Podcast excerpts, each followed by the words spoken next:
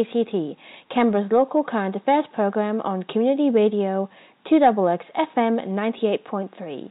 Today, I'm speaking with Anita Beck, the exhibition content manager at Questacon, about their upcoming exhibition on colours and some of the other stuff that Questacon gets up to. So my first question is a pretty easy one. It, would you mind telling me your name and your position? Sure. So my name is Anita Beck, and I am the exhibition content manager at Questacon. And I understand that you one of the exhibitions that you're managing is an upcoming one on colours. Would you mind telling me a little bit about that exhibition and how it's going to work? Sure. So our newest exhibition is the is called Color, and it's about it's all about color in our world. So how is color made? How do we make color around us? How do we see and feel about color, and how do how does that impact on our lives, as well as how do different people and animals and machines see color? Um, I understand that there's going to be several different um, sections in this uh, exhibition, like what you said was how animals and people uh, interact with color. Um, sorry, I'm just pulling up my notes for the interview. Um, mm-hmm. So, how are you going to represent these different areas in the various exhibitions? Because Questacon is sure pretty interactive. So we have the exhibition will have four different themes, and as you walk through, you'll be able to tell that you're in a different theme by the different color of the area. So the first theme that you walk through when you get into the exhibition is around colored light. So basically, color is light, and we don't have color without light.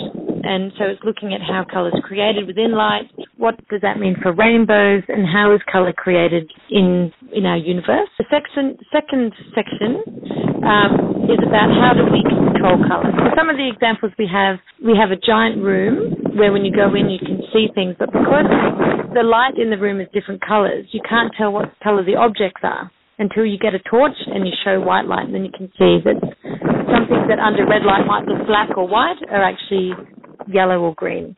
The next section is uh, about making sense of colour. So, how is colour in our lives and how do we use it? One of the best exhibits we have there is called Stop and Go, and it's about how we use, usually in our life, we use green for go and red for stop, and how that's so ingrained that it can be difficult to stop ourselves when we see green, even if it's written in the word stop because we just want to keep going when it's green. Another thing we have there, which is really interesting, is we have some interviews on people who are called synesthetes, and these are people whose whose senses are a bit overlapped. And the people that we've interviewed see colour when they hear particular words or they think about patterns or people or hear some music.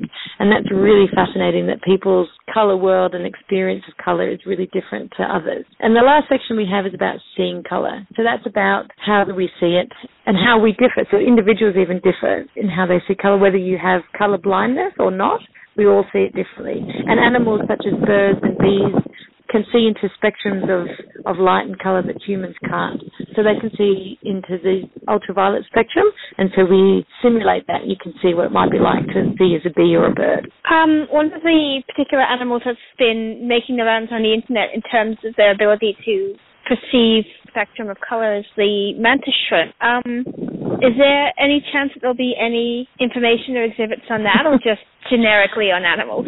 Focus mainly on on generic insects and birds. We haven't actually gone into other animals. What we do have though is we have um, a collection of insects from the Australian National Insect Collection, and that's uh, an amazing collection of animals with diff- of insects, birds and bugs and beetles and grasshoppers and praying mantises, moths and bees even, and how they use colour in their lives. Insects don't actually see particularly well, so the colour that they use is mostly for camouflage or to warn away predators. But the colours that they've evolved. It's really interesting. Um, I guess exhibits that are there between like parents and kids. Are there just kids or options for adults? Sure. So Questacon is interactive, and our target audience is generally school children and their families. But having said that, there's something for everybody. We have these interviews with the synesthetes are probably aimed at a higher audience. Um, we have a lot of questions about how you perceive color, which can definitely be entertaining for adults. And we have a special kids trail, uh, our younger audiences, where you can go around and find hidden animals throughout the entire exhibition. How mentioned talking to the synesthetes. How did you um, how did you contact people who had this ability? Was it just a sure? General- yeah. So um, quite a small percentage of people have synesthesia, so we weren't sure whether we were going to be able to find enough. But uh, we basically put a call out on our Facebook page, and we got contacted by people who identify as synesthetes. We sent them a little survey to check the strength of their synesthesia because people do vary. Um, and then we, you know, they basically volunteered their time and they came in and we interviewed them with a series of questions. So it's mostly kind of questions of when you see this certain color, what what do you taste? What do you experience? Yeah, so the questions vary from what kind of synesthesia do you have. A lot of people have what's called um, a lot of people have synesthesia that's based around words or patterns, and so when they see days of the week or letters or words, they see colors. Other people here see colors when they listen to different types of music or notes, and other people again have see colors around people's personalities or mood. And so there's lots of different types of synesthesia. Then we also ask them, okay, so what color is Monday or Tuesday, and how does this affect your life? Is it a positive for you or is it a negative? Would you change it if you could? And how do you feel about the way other people perceive color? Did you get? Um, so I'm, I'm assuming you'd get a pretty interesting range of, of answers of people who were happy with having synesthesia and some people who would find it inconvenient. Yeah, so most people were overwhelmingly happy with it. They said it really contributed to their life, they found it really interesting and they enjoyed it. Other people said that they found sometimes it can get in the way, so sometimes they found it difficult to see what colour the word was truly written in versus the colour that they perceive when they see the word. And one person described it as being quite tiring, that they were having to continually sort through what they were perceiving as the colour and, and the reality that they thought was the colour, so to speak. But everyone we interviewed said they really enjoyed having synesthesia. Um, in the exhibition, on the same sort of note of uh, conditions to do with colour, is there a section on colour blindness and options for people who are colorblind? Yeah, so we have a uh, a simulator uh, to, sh- to simulate color blindness so that people with full color vision can experience what it might be like for someone with color blindness. But at the same time, we have a color blindness corrector so that people who have color blindness might be able to come in and see what it's like people who don't have uh, a color vision deficiency. And now it's time for a little bit of music, and today's song is When the Levee Breaks by Led Zeppelin.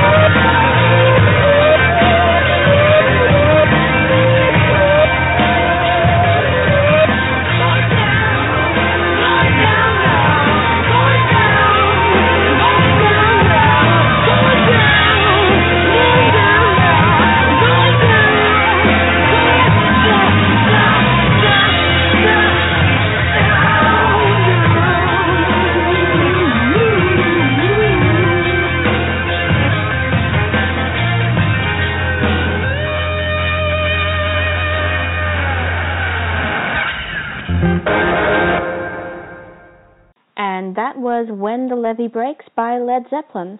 You're listening to 2XX FM 98.3. The program is Subject ACT, Canberra's local current affairs program where we explore issues from a curious and informed perspective. Today, we're talking with Anita Beck from Questacon all about their new exhibition on colours and what else Questacon gets up to. How do you decide which areas? Because I feel like this is one of these topics where there's a lot more uh, information, a lot more depth than what, say, I would know. How do you decide what gets into the exhibition and what you're going to focus on and what gets not left sure. out, but what gets um, not included? Yeah. So when we start an exhibition, we like to do a lot of research around the topic and really explore some of the ideas and themes and, and things that are in there. We then look at um, what we find interesting, and we often go and talk to our visitors about what they find interesting and what they would like to know about that particular topic. So that really helps and guides us to know what should be in and out of the exhibition. Um, we also try and cluster exhibits into themes or subtopics because that really helps people to learn more about the topic if you can sort of build upon it. Um, so we settled on these four different things, different experiences came out of that. We also then look at which specific topics might be turned into a more interactive or more interesting experience. And so if something satisfies visitor interest, something that's interesting in inherently in of itself and has a nice interactive element to it, then it'll end up. Um, and presumably you've you've interacted quite a bit with people from from previous exhibitions. What have been some of the to move on a little bit from the color exhibition? What have been some of the best reactions that you've had from people after they've attended one of the exhibitions? So a lot of people, uh, people are really enjoying it. They particularly like Stop and Go. That's really a fun one too. I found it really interesting to see how different individuals can perceive colour. And the collections, the, we have a collection of minerals and fluorescing rocks that we have borrowed from Geoscience Australia, and they are just spectacular.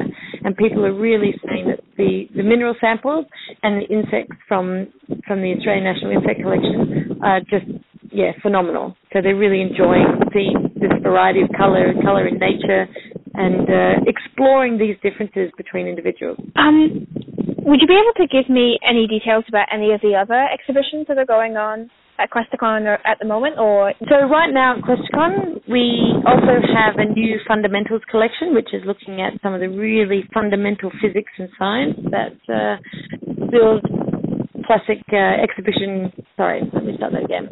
We have a fundamentals exhibition which looks at fundamental basic science, and that's something that came out this year as well.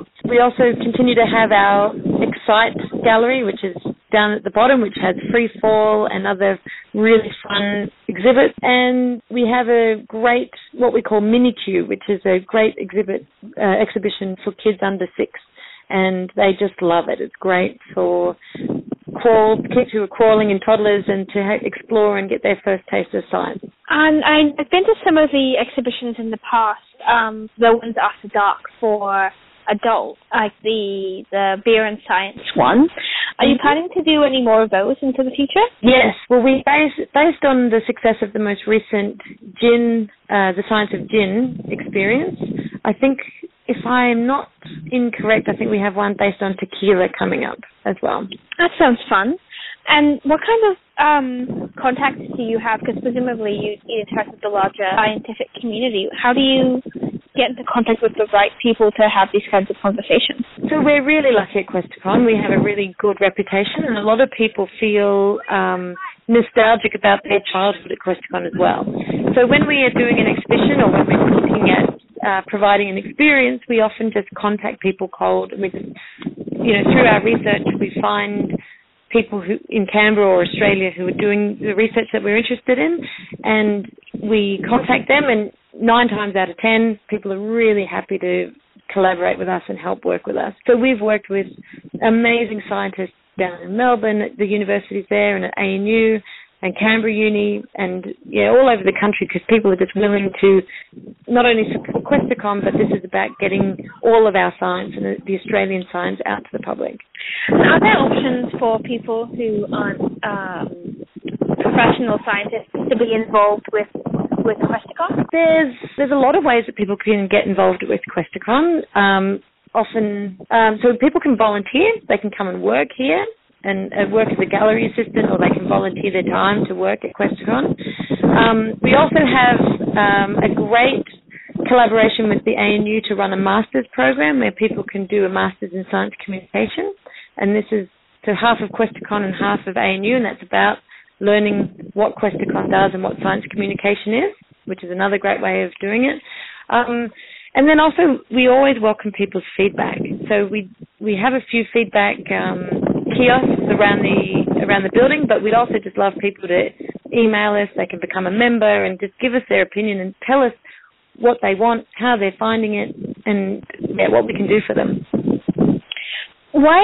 Um, how important do you think Questacon is for science and just generally for Canberra? So I think Questacon is an integral part of Canberra. I think the building as it is now has been around for 30 years, and we've been Questacon as an entity has been around for longer than that. Um, we get a lot of um, school groups from all around the country coming to Canberra as part of their citizen science, part of, well, sorry, part of their citizenship um, component of school.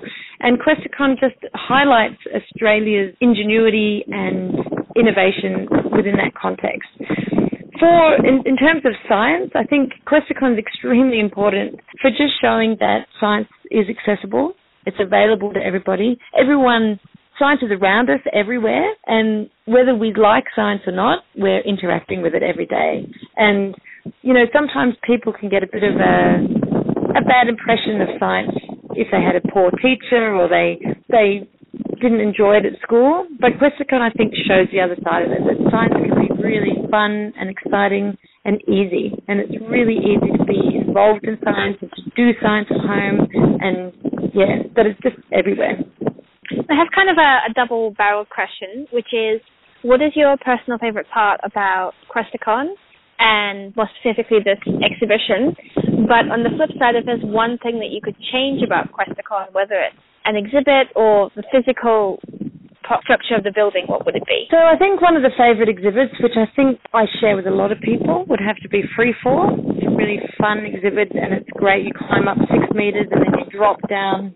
You free fall for a few seconds, well, a second, and then you safely return to the ground. It's really fun. Another one is a hidden one that you find in the um, water exhibition. It's on the Coriolis effect, and it's a really nice exhibit that just shows some surprising movement in water as it spins around.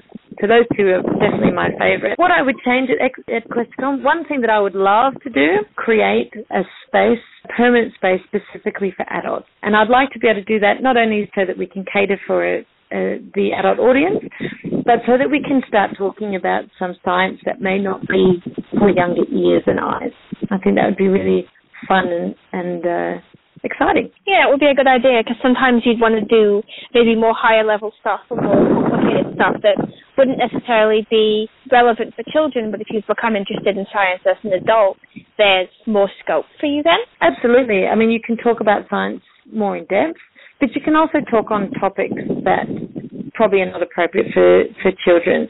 So one example of that is that we're currently working on an exhibition that will come out in 2019 on machines and humans and how they're how they're interacting and, and becoming more and more like each other. And one of the things that keeps popping up in our research is about autonomous killing machines. So these are robots designed to kill people. This is obviously not going into our exhibition. It's not going into eight-year-olds, but it's, it's an interesting topic. There's a lot of science behind it, and it's something that you know, if we had an adult-only area, we might actually be able to talk about. And speaking of future exhibitions, on the same note, is there a, a, a favorite topic of yours that you haven't, Questacon hasn't done an exhibition on yet that you would you would love to be able to explore? Oh, there's so many. I would love to do an exhibition on Antarctica. Think that would be really fascinating. I would like to do an exhibition on climate change and really highlight the science behind that. And another favourite of mine is just an exhibition on everyday science. So, what's the science behind our laundry detergent? What's the science behind our remote controls? The science behind our telephones. We kind of take for granted the science that's, that's around us already, and we're focusing on some of the unique and interesting ones. But the science that's around us and that we use every day is just as interesting.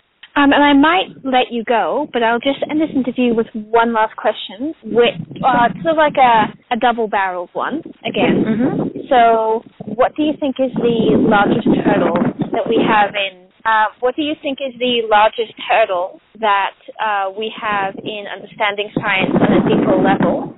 And where would you like to see Questacon in ten years? Okay, the largest hurdle that we have in understanding science well, I don't. I don't think there's one. I mean, if, there's two ways of looking at that. There's one as a society, and there are thousands of hurdles, and we're trying to break those hurdles every day. Why is cancer killing every? Why, you know, how do we cure cancer? How can we fix diseases? How can we make sustainable solutions to our energy problems? There are so many hurdles from that point of view. Um, in terms of, is that kind of what you meant? In terms of, and also in terms of societal problems, like you were saying before, with maybe they've had a, a teacher who hasn't explained the topic very well. Right. Sure. So I think, yeah, definitely we're seeing a lot of movement in schools away from traditional science teaching, and that's great, and that makes such a huge difference. But one of the problems that I have is that a lot of we're still only seeing a small percentage of books for children where the protagonist and the the person who's solving our problems female and so we're losing a lot of girls to science and maths and technology and other and STEM in general because they're not seeing themselves represented in the stories that they read at a really young age. So I would it's starting to come out and we're seeing it, but I would still like to see as the main character in these adventure books and science books and everyday books more commonplace. So that's one thing I'd like to see so we don't lose girls at that early age and they start seeing themselves as kind and gentle and pretty rather than hardworking and adventurous and curious. So I'd like to see that change and I think that would make a big difference to our society as a whole. Where I'd like to see Questacon go in 10 years, I'd like it to be and innovative and interesting. I think it's going in that direction, and I'd like to see us push the boundaries on that even further. What can we do? How can we push the boundaries of science communication and science interaction that will really ignite the flame to our? Yeah, that, that sounds really great. Well, I will let you go to your Christmas party, but thank you so much for agreeing to be interviewed today and allowing me to reschedule last minute. No problem. I hope that was uh, useful. Yeah, that was great. Um, I hope you have a great day and a great Christmas. Excellent. Thanks. You too. You too. Bye bye. And that concludes our discussion with Anita Beck. Join us each weekday, 8 a.m. to 9 a.m. on 2XX FM 98.3 Subject ACT. You can stream us live at 2xxfm.org.au slash listen or Catch up on all our podcast episodes at soundcloud.com slash subjectact or stay in touch via social media on Facebook and Twitter. Community radio needs you, so please uh, support this station by subscribing via 2xxfm.org.au. Stay tuned for more people powered radio. I'm Carolina. Have a great day.